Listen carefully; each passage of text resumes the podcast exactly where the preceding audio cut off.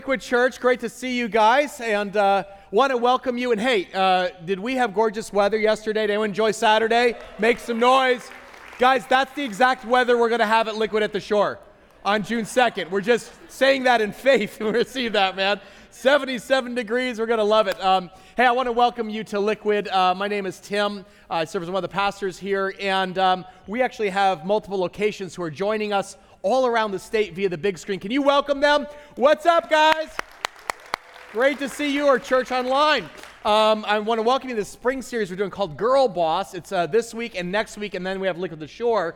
And um, we just had a great Sunday last week um, celebrating all the wonderful women in our church on Mother's Day. Uh, Pastor Guy- Kyra killed it. She did a fabulous job preaching about moms on a mission. Yeah, can we hear it for her? And all the ladies. Look at this. We got girl bosses all over talented, confident women at all of our uh, campuses. I love seeing you guys get into it. I don't know who this guy is over here in the corner. It's like he's like guy boss, you know. I think it's one of our worship leaders. Okay, um, here's the deal. Uh, we are blessed with a lot of talented, gifted women, confident, equipped by God to lead, and that's what this series, Girl Boss, is actually all about. Um, if you are aged 40 years or older, you may not be familiar with that term uh, girl boss because it's more of a millennial term. Uh, but if you went online to look it up, as I did, uh, you, you'll see it defined this way uh, A girl boss, a confident, capable woman who pursues her own dreams instead of working for others or settling in life. In other words, it'd be used this way Girl, why are you working that dead end job? You got to be a girl boss, take control of your life, okay? Now, despite its name, it does not mean that every woman who's a girl boss owns her own business. Although you'll see a lot of 20 something, you know, girl bosses kind of see themselves as entrepreneurs, mom, entrepreneurs, you know, uh, business owners where they run an online eBay store or maybe they're a social influencer or work for a startup in the city. That phrase girl boss was popularized by Sophia Amoruso, who is a 30 something businesswoman. She started a fashion line in her 20s called Nasty Girl, which uh, actually became one of the fastest growing companies in 2012. In 2016, she was named by Forbes magazine one of the richest self made women in the world. And so she wrote an autobiography called Girl Boss, and it was adapted into a Netflix series. And that's kind of where the term blew up. It kind of hit the cultural zeitgeist at that moment. Here's how the Urban Dictionary describes girl boss it says, a woman in control, taking charge of her own circumstances and work and life. Someone who knows her worth, doesn't take crap, and gets stuff done. Now, now listen, I just understand, okay? I'm not commenting. Urban Dictionary, it's like the millennial Bible, people, all right? Just follow, just follow me. Basically, it's a positive term. A girl boss is somebody who empowers and inspires those around her. Uh, put simply, uh, she kicks butt, takes names, and doesn't wreck her nails in the process, okay? Now, whether or not you like this cultural term, I think it captures the spirit of female empowerment that's kind of coursing through the veins of our culture right now. Uh, right now, our culture is all about platforming, empowering women, encouraging them to become leaders in the marketplace, in business, leaders in the home, their family, leaders in ministry, and leaders in church.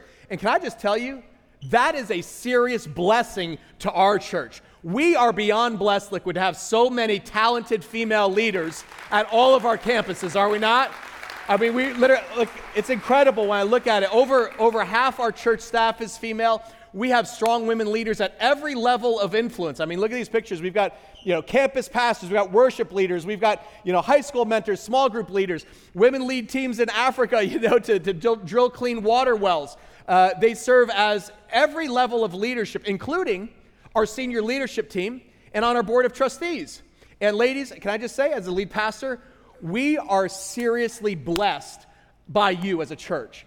In fact, if I put my pastor hat aside for a minute and just speak as a dad um, of a teenage girl, like I feel like so privileged to raise my own daughter who's turning 17 this summer in a church where women are affirmed valued. We value your voice, your influence at the table, and unleashed to lead at the highest levels of leadership in God's kingdom. Amen? And say amen if you agree. So I just want you to hear me, ladies.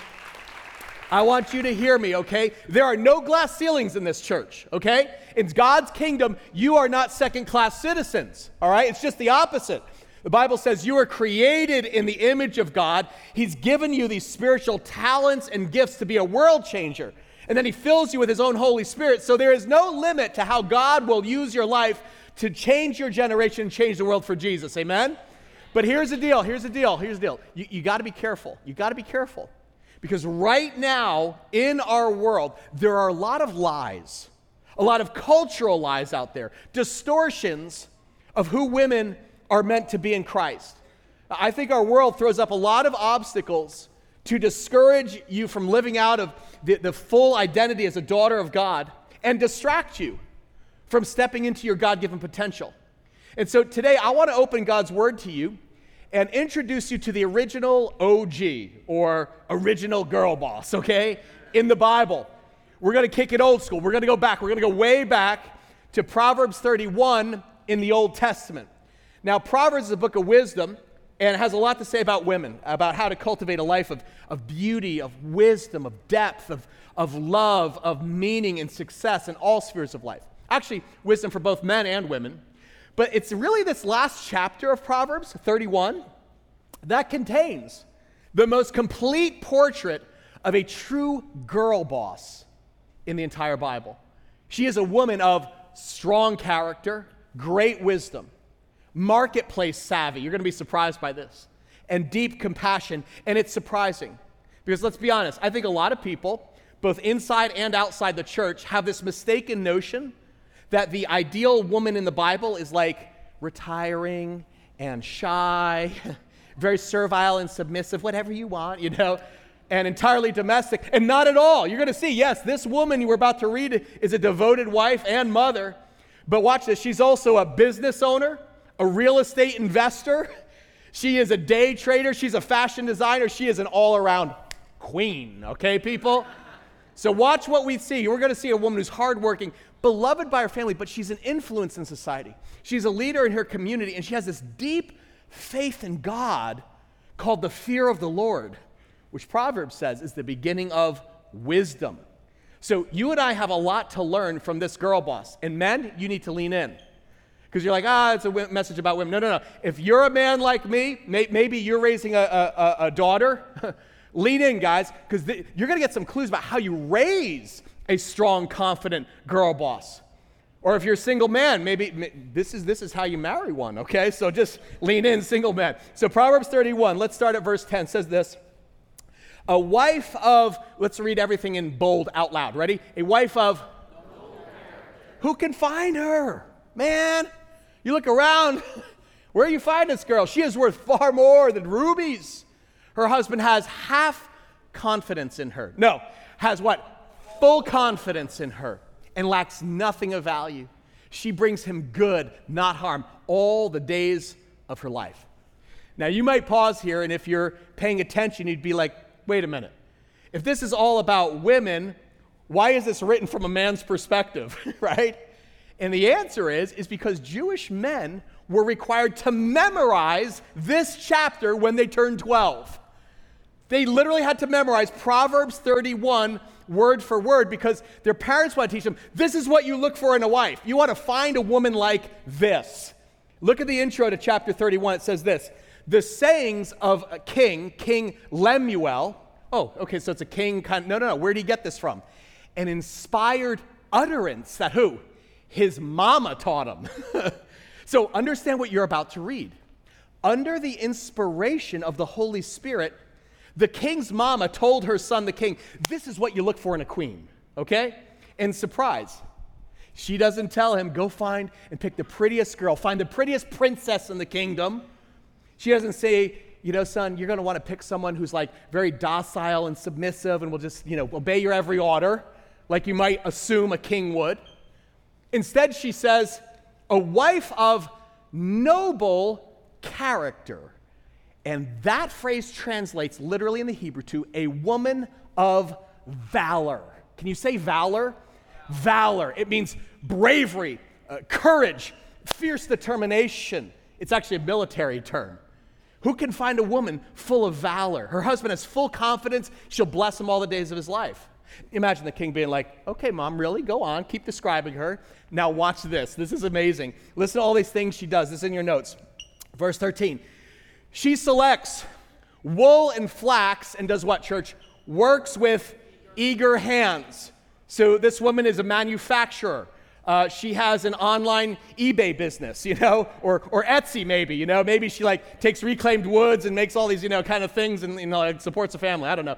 She's like the merchant ships bringing her food from afar. So she has an import export business. Uh, we, we don't know if she runs a restaurant, but she imports exotic food. Uh, verse 15, she gets up while it's still night. She provides food for her family, so she is a chef on top of it. Portions for her female servants, so she manages a staff. Again, this would have been a queen, and so this is kind of upper ruling class. So she had domestic servants. And now you look at this and you're like, oh, okay, yeah, I get it. I see what you're saying. She plays a lot of roles. Um, but most of this still sounds fairly traditional, you know, very domestic, based around the home and hearth. Watch this. Verse 16. She considers a field and buys it. In other words, she's in real estate, okay? Not just that, out of her earnings, she plants a vineyard. So she's a real estate investor. How many watch uh, HGTV? Okay? she's like a house flipper. Like, right? So she like she, she walks in, she's like, hmm, I like this field. I think I can turn a buck. Let's flip it. And then she makes money, and it says out of her earnings, she plants a vineyard. So on top of it, then she's a winemaker, okay? Now some single guys are like, okay, I want to find a woman like this. This is, this, this is a good, I like what's happening here, okay? She sets about her work vigorously, and let's say this together her arms are what? Strong for her tasks. In other words, the girl does CrossFit, okay? So, like, again, we're like, wait, this is 970 BC, but it's actually very modern in some respects. She sees that her trading is profitable. So she's a day trader, she's a, a business owner. She knows how to turn a profit. Her lamp does not go out at night. This is a woman who's not afraid of hard work and long hours. Verse 19, in her hand she holds the distaff and grasps the spindle with her fingers. That's just a description of a loom. In other words, she's a seamstress. She's making fabric. She has a business in textiles, okay? Now just stop here. Take a look behind me. I mean, this is amazing, right? You look at all these roles this one plays, you say, man, she really is a girl boss, right? Again, this proverb was inspired by the Holy Spirit, written by God to the people of ancient Israel to give them this full bodied picture of authentic, redeemed womanhood. And it highlights this woman who is smart, hardworking, industrious. I mean, she's got fashion, she's got flow, she's got hustle. Uh, girl boss, okay? and it's surprising, isn't it? Because I know what you thought, right? A lot of people think the Bible's portrayal of women is antiquated. Oh, the Bible, like it's restrict, restrictive and, and oppressive, and women don't really have much of a role or a voice. But let me tell you something Proverbs 31 was counterculture in its day. It basically flipped the script on ancient culture because Proverbs was written around 970 BC or before Christ, so about 1,000 years before the time of Jesus. And in that time period, there were of one, two, three lies that ancient culture believed about women. If you're taking notes or maybe you're filling in the blank in our, uh, our app, here's what you want to fill in. These are the three lies that uh, historical Judaism taught that women, number one, are manipulative like Eve. I want you to remember, they didn't have the entire Bible at this point, they only had the first few books. And in Genesis, the opening book, the first woman, Eve, she's the first one to sin in the Garden of Eden, right? She, she takes the forbidden fruit, then she hands it to her husband Adam. And so theologians said, well, see, women are one of the sources of evil in this world. They can't be trusted. They are manipulative and should be subordinate to men who said that women don't deserve legal rights. That's actually not even a, a lie, that's a fact. At this moment in culture, women were considered the legal property of men. So just like a guy could own a horse or a field, he owned his wife legally. He could legally divorce her, but she couldn't. Now, on top of it, she couldn't get an education, forbidden to go to school, couldn't get a job. Women had no role in society except childbearing. Let me tell you something that restrictive spirit even extended to worship services at church in the Jewish temple, women were segregated. They worshiped separately and weren't actually allowed to read the Torah. They couldn't even learn the scriptures for themselves because the culture taught that women can't be trusted to determine their own lives.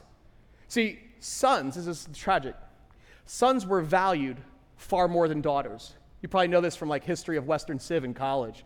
In Greek culture, many baby daughters were actually killed after they were born. They were left outside to die of exposure. Why?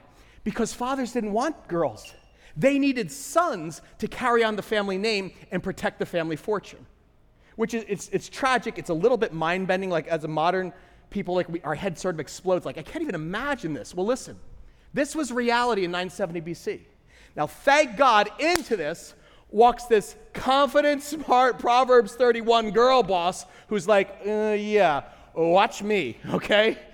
And if you look carefully, she dismantles these cultural deceptions one by one by the determined way she leads her life. Uh, notice she doesn't, you know, say, This is terrible in the culture. I'm going to start a blog attacking men. Uh, she does not start a Kickstarter campaign. She's not like, I'm getting an online petition and we're going to, no, no, no, no. She basically punches a hole right through these cultural lies by the powerful way she lives her life. Amen? Look at this. She, she respects her husband, she takes care of the kids, but what else does she do? She considers a field and buys it. Out of her earnings, she plants a vineyard. In other words, she's an investor, she's a small business owner. And all these Old Testament, old school misogynists would have been like, What? What, what is she doing? She sets about her work vigorously. Her arms are what? Strong for her tasks. You know, I joked about uh, her doing CrossFit but have some of you seen the lady bosses in this church? I watch you online, all right? I, I see you on Facebook, what you're doing at the gym. Uh, yeah, this is Jen Pawarski. She's a head coach at Mud, Sweat, and Tears. She is a lean, lean, mean deadlifting machine and could probably beat up most of our pastors. I'm just saying, okay? This broke the stereotypes of weak women, okay? She sees that her trading is profitable. In other words, this girl knows how to make money, and her lamp doesn't go out at night. She ain't afraid of hard work. She's not afraid of busting her butt. She's a girl boss. And so many scholars say that when Proverbs 31 came out, men were like, huh? And women were like, how'd she do all that? now, time out, ladies. I just want to, I want to say what I know what you're thinking. I want to ask you right now, all the women in the room at all of our campuses right now, can you hit the pause button? I want you to resist the urge to compare yourself to her and see this as a job description. Because very easy, I remember growing up and hear about Proverbs 31. It was like all this list is a resume of all this incredible woman, and she's a do it all. And right now, if you're a woman, you could feel incredible guilt or shame, like I'm not measuring up. Here's the deal Proverbs 31 is not a job description. See, most people don't even understand what genre it is. It's a poem, it's a Hebrew poem. In fact, it's a special kind of poem. It's called a heroic poem, and it's an acrostic, meaning each line starts with one of the first letters of the Hebrew alphabet from A to Z so that the men could memorize it. In other words, this is literally showing a composite picture of a woman who embodies all these outstanding qualities over a lifetime from A to Z, all right? So when you look at this, you're like, man, no woman could do that all, obviously. And can I just say, I think that's one of the lies of our culture that women can and should do it all right now. That's a lie we're going to puncture later. Women can do it all. My wife is like, Tim, it's a recipe for exhaustion. Can you say amen? My wife told me to say that. She's like, it's a recipe for exhaustion. Uh, the reality, guys, is that life is full of seasons. And when you're a stay at home mom with toddlers, let's be honest, you're probably not out crushing it in the business world, right? You're like, what's a, what's a win for me? I showered today right? Okay? Girl boss, okay? So just like understand this is a composite picture of a woman over the course of her whole life, maybe multiple women, and maybe right now as I'm talking, only one or two of these snapshots reflect your season of life today. Don't get overwhelmed, okay? Don't get feel guilty for not measuring up, right? It's, I mean, it's very easy to. If you look at Proverbs 31, you're like, man, this girl is so busy. She's winning at business. Uh, she's winning at home, you know. Maybe she's self absorbed. I mean, maybe she doesn't have time for others. Verse 20. She opens her arms to the poor. extends her hands to the needy. So, on top of it all, she runs a charity, okay? like she's a philanthropist, okay? I mean, come on. She's got compassion for the poor and needy. She uses her profits to help the poor. Amazing. Verse 21 When it snows, she has no fear for her household, for all of them are clothed in scarlet. She makes coverings for her bed. Okay, so she's also, add to the list, interior decorator. She's clothed in fine linen and purple. She's a fashionista, people.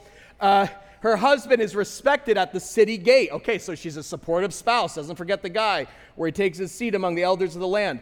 She makes linen garments and sells them. So she's a designer, okay? She's got her own clothing lifestyle brand uh, going on here. And she supplies the merchants with sashes. In other words, she is slaying it at sales, okay? Let's actually just have some fun here. Can everyone just make a muscle right now? Turn the person next to you and say, Girl boss. Girl boss. That's what she is, man. Now, now, listen, listen. We're having fun, but listen, ladies, very easy to be overwhelmed by this woman's productivity, right? But just remember, she's a composite. She's taking all these roles and virtues and, and, and they're projecting it onto a single person. So, can I just hear, hear my heart on this? Just, I want to just interrupt your mind right now. Women, don't go flagellating yourself. If you're looking at this and you're like, man, I'm not like a triple threat, you know, CEO, MBA, fashionista, personal trainer, homeschooling mom with a life coach business as my side hustle. Like, that's, it's not me. it's okay. It's, uh, just relax. Just relax your days ain't long enough to do everything she does. This Proverbs 31 woman is in the Bible for one reason. She is not a model to imitate, she's an inspiration to be all that you can be in Jesus Christ, depending on what season of life you're in. You can't do it all, at least in one lifetime, but be patient. Because, guys, here's a secret. When you commit your life to Jesus, and you marry these deeper girl boss qualities of industry and integrity, wisdom and compassion, you marry those to your God given calling, watch out. You literally can change the world. You want proof? Let me tell you about a 21st century girl boss named Liz, Liz Bohannon. She is a follower of Christ. Liz is a millennial. She's also the founder of Sseko Designs an ethical fashion brand that works to educate and empower women in Uganda. And I remember first seeing, reading about her because she was on Shark Tank, got rejected. but what I love about Liz is her faith in Jesus Christ actually inspired her to marry her passion for fashion with compassion for the poor. And after college, even though she didn't have a degree in humanitarians or anything like that, she just had this sense that God had given her these marketplace talents and wasn't just calling her just to start a successful business, but to elevate and empower women in East Africa. Guys, this video is it's a little bit longer than usual. This is a powerful picture of a next generation girl boss who's also changing the world for Christ really wanted to be an investigative reporter that like traveled the world and wrote about and reported on um, issues that were facing specifically women and girls that were living in extreme poverty and in conflict and post-conflict zones. So I went to journalism school. I really kind of started thinking on a, on a global level of who are those people.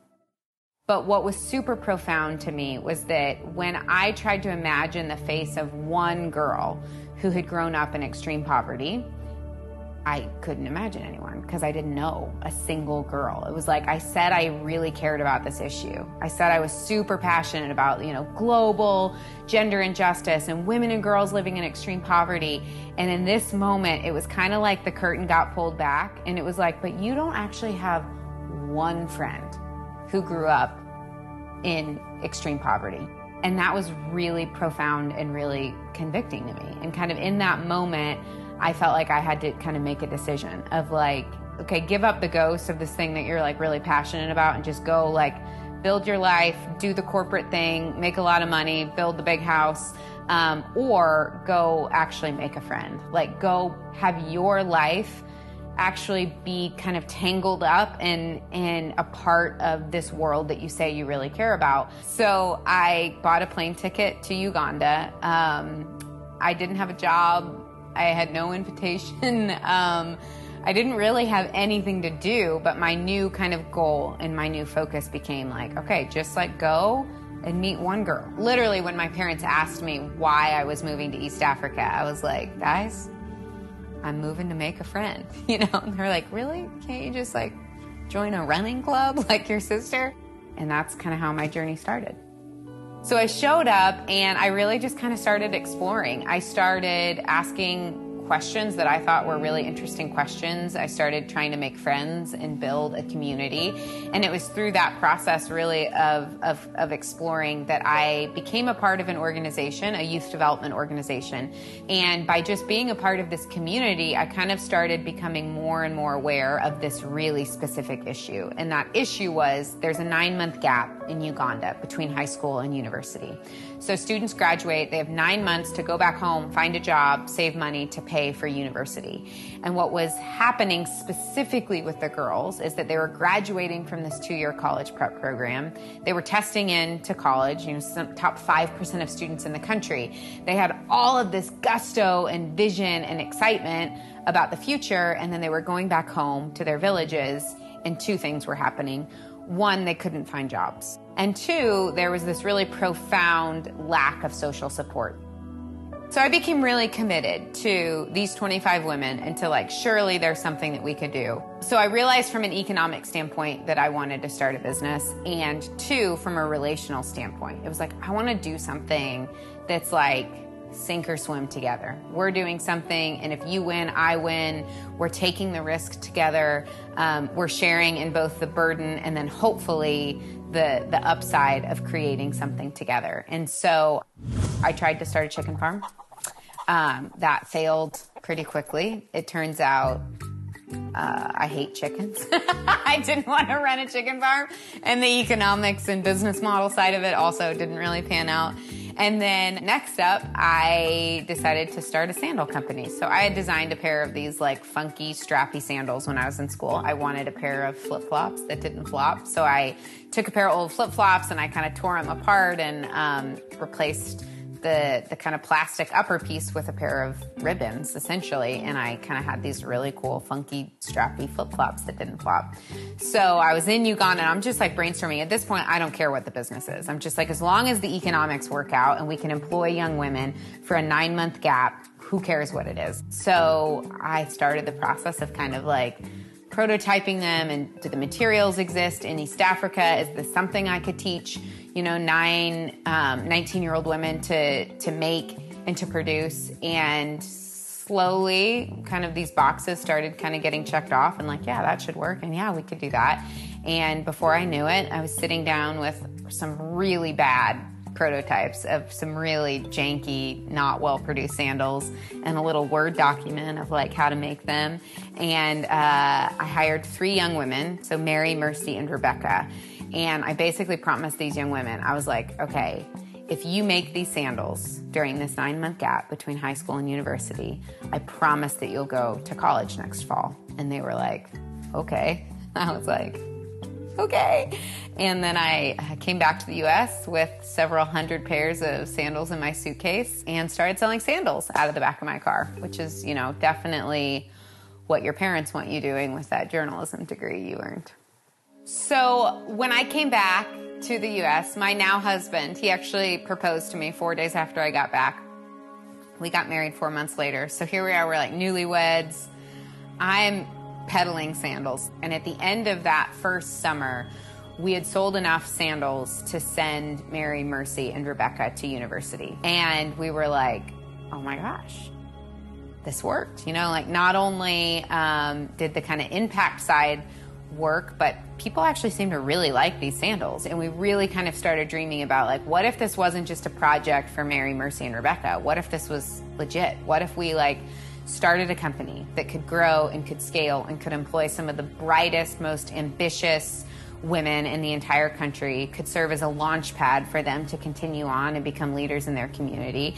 And meanwhile, we, you know, sold these products here in the US. And so we ended up here in Portland, Oregon. And so this is where we kind of said, okay, this is where we're going to really establish our company and our business. And so we did that. And eventually we, we continued to grow. We started expanding our product line. So we knew all along that we didn't really want to just be a sandal company. We wanted to be a full lifestyle fashion brand. So we started sourcing different materials and products. Meanwhile, we were growing, you know, our manufacturing in Uganda. So we continued to go and to grow and we started hiring people here in Portland. We now have a staff of about 13 people that are here that do everything from marketing to sales to fulfillment and accounting. And we have a, a staff of about 60 over in Uganda that um, do design and development and manufacturing and logistics. We really believed in an impact that was full circle, that was from the time a product is made, you know, the hand that made that product all the way to the final sale, that we would be able to say, like, hey, you're creating community and opportunity for women all across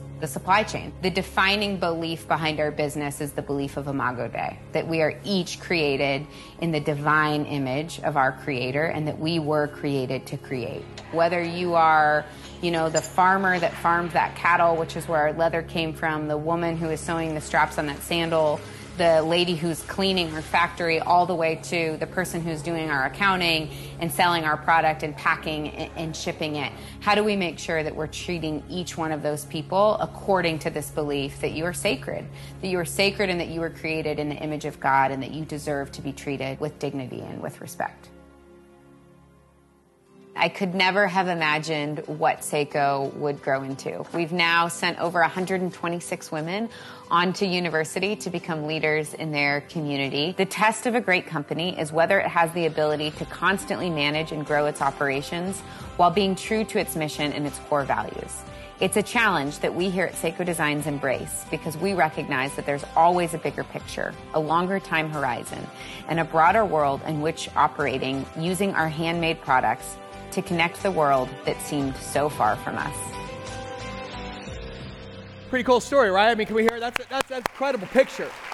That that's a girl boss. Okay, this is a woman living on purpose for Christ. Listen, I want to talk right now to the younger women here.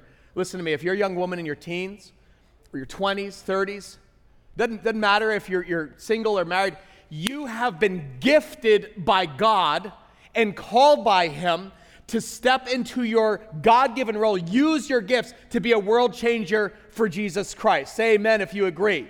That is what God has put in you. And, and Liz was a woman of valor. In other words, she was courageous and brave enough to believe if I just take this step of faith and watch this, marry my, my profits to a greater purpose, God can do something more than I could ever ask or imagine. And her little sales company disrupted the entire retail industry. They have now sent over 130 Ugandan women to university. Guys, that's a girl boss who's living for Christ. That's what can happen when a young woman committed to Jesus lives out her calling with courage, with strength, with compassion, with integrity. She sees that her trading is profitable. She makes linen garments. She sells them. What she do with the profit? She opens her arms to the poor extends her hands to the needy. Industry, integrity, wisdom, compassion, courage. Uh, girl boss. Okay? You with me? See, it turns out here in Proverbs 31 that the real reason this woman is celebrated and praised isn't because of her external achievements after all. Yes, she's an entrepreneur who crushes it. But the truth is, in Proverbs 31, you're about to see, there's going to be a twist right here in the poem to end it. Her virtue, where does all this virtue come from? It flows out of her inner identity in God. It's from her soul, inner soul, not the, just external accomplishments. I want you to see how Proverbs 31 ends. Because there is a twist in every, most men and women, they honestly miss this. All the focus seems to be on the external activity, the achievements. Man, this is an entrepreneur crushing her task list. She's chasing her dreams, she's changing the world. That, that's not why God's word says to praise this girl boss. Look at verse 25. God says, I want you to look under the hood of her life. Don't just focus on the outward appearance. Look what she wears underneath. Verse 25, she is clothed with what? Strength and dignity, and she can laugh at the days to come. She's like, I ain't afraid of the future because my daddy God is writing my story. This is a woman who has strength of soul. She's got character. She's got heart. She's got dignity, confidence. She's not afraid. She can laugh at the days to come. She's full of faith in God, not fear of men. When I say fear of men, I don't even just mean just men. I, the Bible talks about fear of man. In other words, what other people think, what other people's expectations are for our life. So many of us are driven and motivated by fear of what our culture says we should do. And she says, I don't have fear of man, I've got fear of God. Even her husband praises her and says, Many women do noble things. Remember, it means valorous, courageous, brave things. But you, sweetheart, you surpass them all. And maybe you're like, so what makes her heroic? Here's her secret. This is the key to the whole poem. Verse 30 Charm is deceptive, and beauty is fleeting. But a, say it together, woman who fears the Lord is to be praised. Does it surprise you, ladies, that her physical appearance is never mentioned? Does it, does it surprise you that it doesn't mention what her body type is like or whether her skin glows or, you know, the Bible says charm is deceptive. People, people can get you to buy something based on their sweetness, and beauty is fleeting. In other words, you can do all the Pilates you want, gravity is going to get you. Just men and women. But a woman who what? Fears the Lord is to be praised. In other words, at the end of the day, her strength and beauty are grounded in her relationship with God. That's what the fear of the Lord is. It's actually letting God's grace, God's love, God's mark on your life be the only thing that determines your worth. She lives freely out of this deep sense of who God says she is. All these other achievements are fine, but they don't determine her worth, they don't define her. See, guy, Proverbs 31, I think, exposes three lies that modern culture tells women today. Ladies, listen up. This is the most important thing you need to hear most. Way back in 970 BC, there were three cultural lies that kept women in captivity. Now, thank God they have been exposed and proven false. But I think in 2019, there are three modern lies that culture is selling you that if you buy them, it will keep you paralyzed, pinned down. And the first is this myth that you can do it all. You, you can do it all. It sounds great on the surface, right? But I want you to think about this. You can, you, can, you can be a mom, you can have a career, you can lead a ministry, you can travel the world, you can solve global warming or some other epic cause, and you can do it all by age 35 and be healthy and rested. what a crock! That's, that's literally what my wife Colleen said. She's like, what a crock. Now, my wife, listen, she is a girl boss. She is super high capacity, okay? She's a mother of two teenagers. She runs a small business. She's a CEO, and she helped me start this church on the side. that lady's a girl boss, all right? But you know she said to me? I wrote it down. She said, Tim, the number one thing women need to reject is this lie that they can and should do it all. God did not call you to be a superwoman and do, do, do, achieve, achieve, achieve, crush your task list as if that's where your worth comes from. Because guess what? At some point, you're going to hit a season in life where life doesn't cooperate and you just can't do it all and you come up short. And then what happens? Because if your value is tied to your performance, your outer role, your whole self worth goes down the tubes. You feel guilt. You feel this blanket of shame for not measuring up or keeping up with other women. Social media doesn't help. My wife said, Tim, social media is the devil for women. She goes, I said, why? She goes, because it trains us to constantly compare with each other. It convinces us that life is a competition. That's the second lie that our culture tries to sell women today. The minute you go on Instagram and you start scrolling, how do you feel? Very life giving, right? You're looking at all these curated lists, right, of your friends and other women and their Pinterest perfect worlds, right? And you're like, you're looking at it and you're like, you know, she's got like a farmhouse table with organic candles made out of beeswax and well dressed kids, and they're all like drinking shots of wheatgrass, you know, together. And, and like, and you're like, you're sitting there in your sweatpants in a scrunchie, okay? And your living room's a bomb. the kids are melting out. There's like smoke coming out of the kitchen, and you're like, hey, we're going out for pizza, guys, okay? Kids are like, again, you're like, again, yes, get in the car, you know, kind of. Comparison is a cancer, it is a killer. It will turn your soul toxic. Ladies, life is not a competition. And when you constantly compare, compare, compare, understand you will always feel discontent. because you're always looking at other people's highlight reels. It's not real life, it's a highlight reel, like Proverbs 31 is. And if you buy that lie, you will feel totally deflated, inferior, never measuring up, with this sense of guilt like you're not enough. Modern lie number three. So many women that Colleen and I speak with, in their honest moments, admit to this nagging sense of, I don't measure up. Like I watch that girl making the sandals and saving Africa, and like I, I just, it's not helpful, right? I'm not doing something significant with my life, guys. That is a very real temptation in 21st century, where it's all about accolades and outer achievements. And the lie is this: if you're not married and start a family and raise your kids and haven't changed the world by the time you turn 40, you're somehow disappointing God. And God's standing there and he's like, I mean, I know you're saved, but man, Beth, I wish you tried a little bit harder. My sisters in Christ, daughters of Eve, that is not the voice of God. It is a lie from the pit of hell. It is aimed straight at your soul.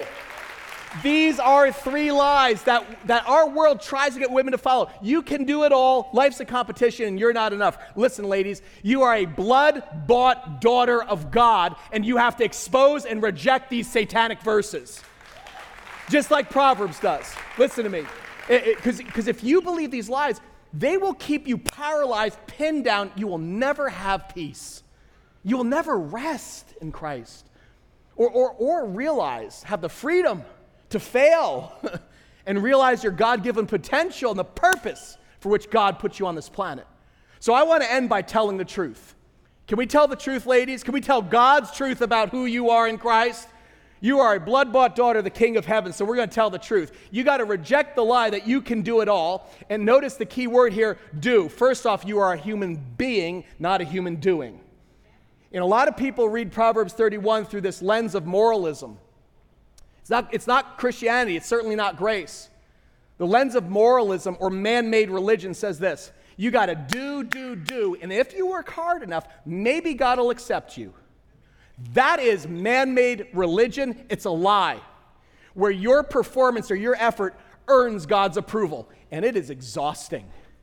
Thank God we worship a God of grace. Grace is the best word in the world. Grace is God's radical, unearned, unconditional love for you. Why?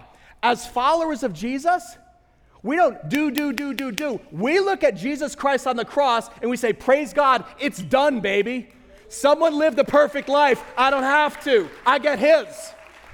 Listen, grace says that when Jesus died on the cross, he took all of your imperfections, all your failings, all your faults, all your guilt, all your shame on himself and said, I'll take that. In exchange, how about I give you my perfect life, my righteousness, so you don't have to prove anything ever again. And God says, I'm going to adopt that girl into my family. And you become a beloved daughter of God, meaning nothing you do or don't do will ever earn more of God's love. Nothing will make him love you more than he does right now. Isn't that freeing? Oh, I feel it. It's freeing, isn't it? Some of you are like, that can't be right. I mean, God, God isn't looking for me to do more. Your Father in heaven is crazy about you. He loves you perfectly, fully in Christ, which means you're free to simply listen, be present to the season of life you're in today. That's the truth. I want to counter this lie. If you need to do it all with, you got to recognize there are seasons to life that God will give you grace for. Uh, single ladies, the, the Bible says it's a spiritual gift to be single. God's like, you're welcome. right? Yeah, I know. Some of you are like, oh man, but, but I feel the calling to be married. I, I'd like to start a family someday. That's awesome. But right now, you're in a season of singleness, so crush it. Like, embrace it, kill it. it, it it's a gift to be a young mom. And I get it, I get it. I, look, we raise kids. I get it. When you're home and you're wiping running noses, right? And you're doing laundry, you know, for the third time, I know it can sometimes seem like I just wish, you know, I was a big bad, you know, girl boss out there on some epic mission in the marketplace. Don't fall for it. You are doing the most significant work in the world. You are molding, you are shaping a human being. You are raising the next generation. What more significant work could there be? Sometimes the season calls for simply staying home in stretchy pants and raising a toddler. Don't downplay it, embrace it, be fully present.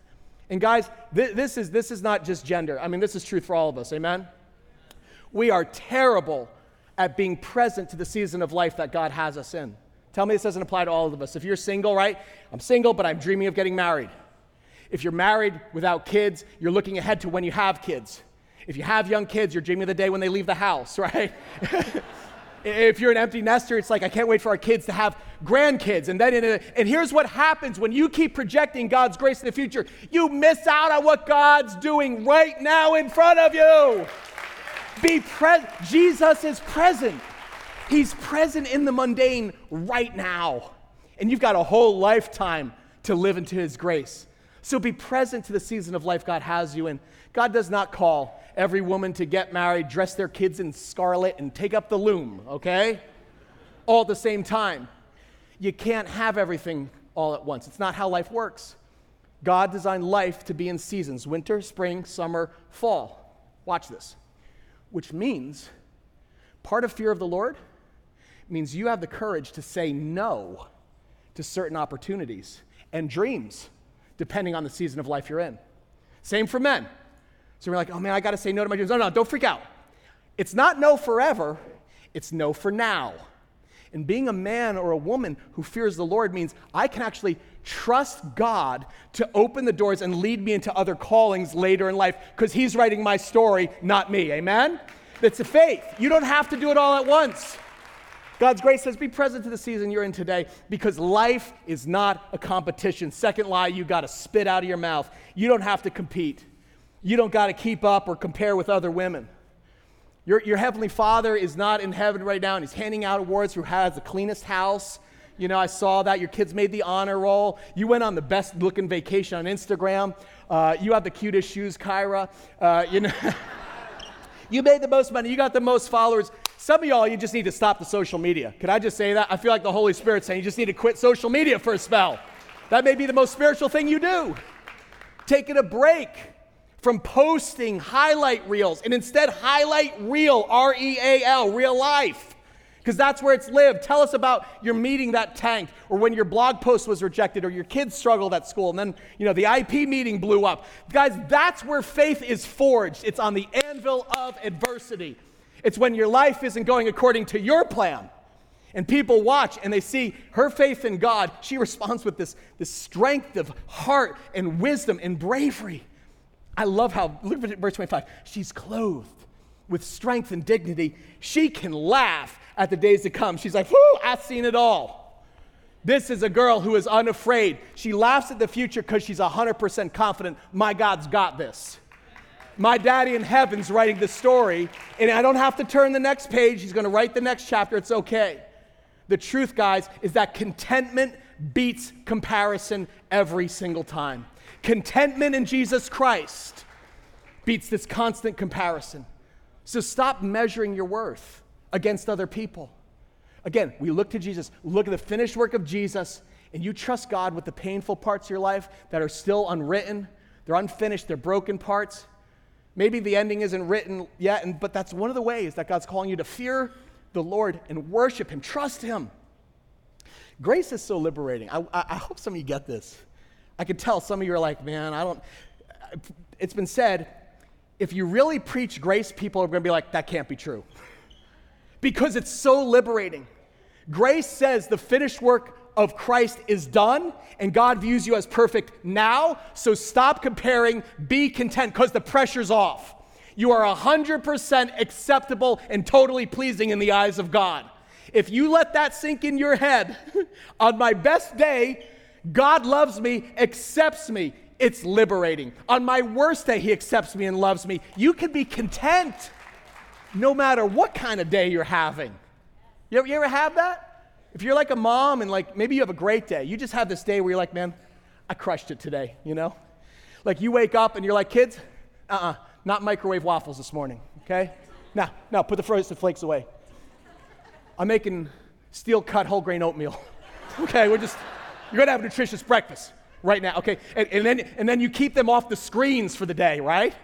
And like you're home and, and you have a varsity level craft for them to do, right?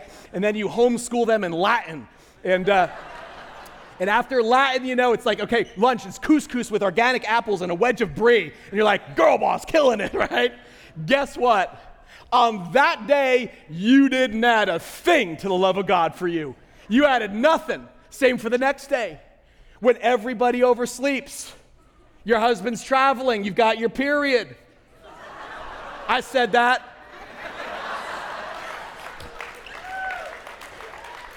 You're like, get in the car. Your kids are like wearing their underwear on the outside, you know, to school. And the best victory you can claim is like, I didn't shake my toddler today, you know. Guess what?